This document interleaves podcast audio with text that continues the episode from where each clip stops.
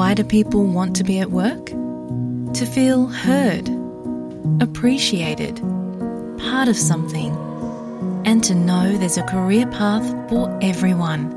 Inclusive workplaces are linked to increased innovation, productivity, and employee satisfaction. Make your organisation a place where people want to be. For inclusion and diversity training, visit inclusion program.com.au. You're listening to SBS News.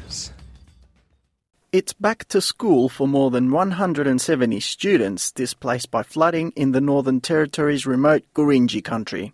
The children are among 700 evacuees who had to be rescued from rising floodwaters in the communities of Daguragu, Kalkarindji, and Pigeonhole, almost 800 kilometres from Darwin. After almost a week in the evacuation centre, the children are trying to find a new normal, with authorities saying it could be another month before they can return home. Who thinks that we can all sit up in a big circle on the floor?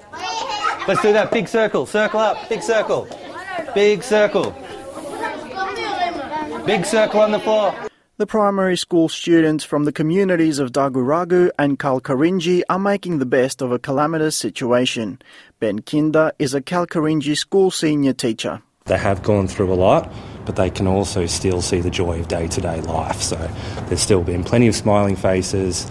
Um, we've been able to get swimming in just about every day, still playing around being kids, um, bringing back school into their lives also.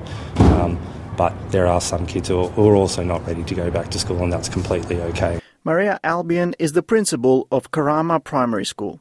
She has assisted many of her students who have lost everything. Lots of the children they've lost everything uh, back at home, so they're in a strange place. So the last few days has been really sort of getting them accustomed to their new place and getting to them familiar with their surroundings and uh, and the people that have come here to support them.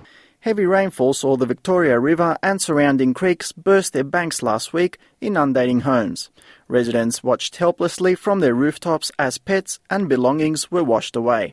Ben Kinder explains. Daguragu was certainly hit the hardest, um, flooding completely taking away lots of homes. There were families who had to be airlifted from their roofs via helicopter. Families were evacuated to Darwin by the Australian Defence Force.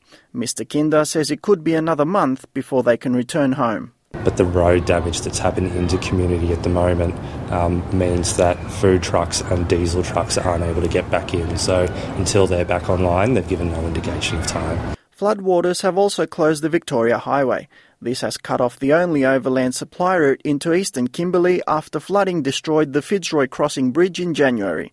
Shire of Wyndham East Kimberley President David Menzel says it has been a challenging time for the residents. This just adds to the mental mental stress, and I think both just the regular community members and our businesses are really, you know, really wearing their resilience down at this point in time.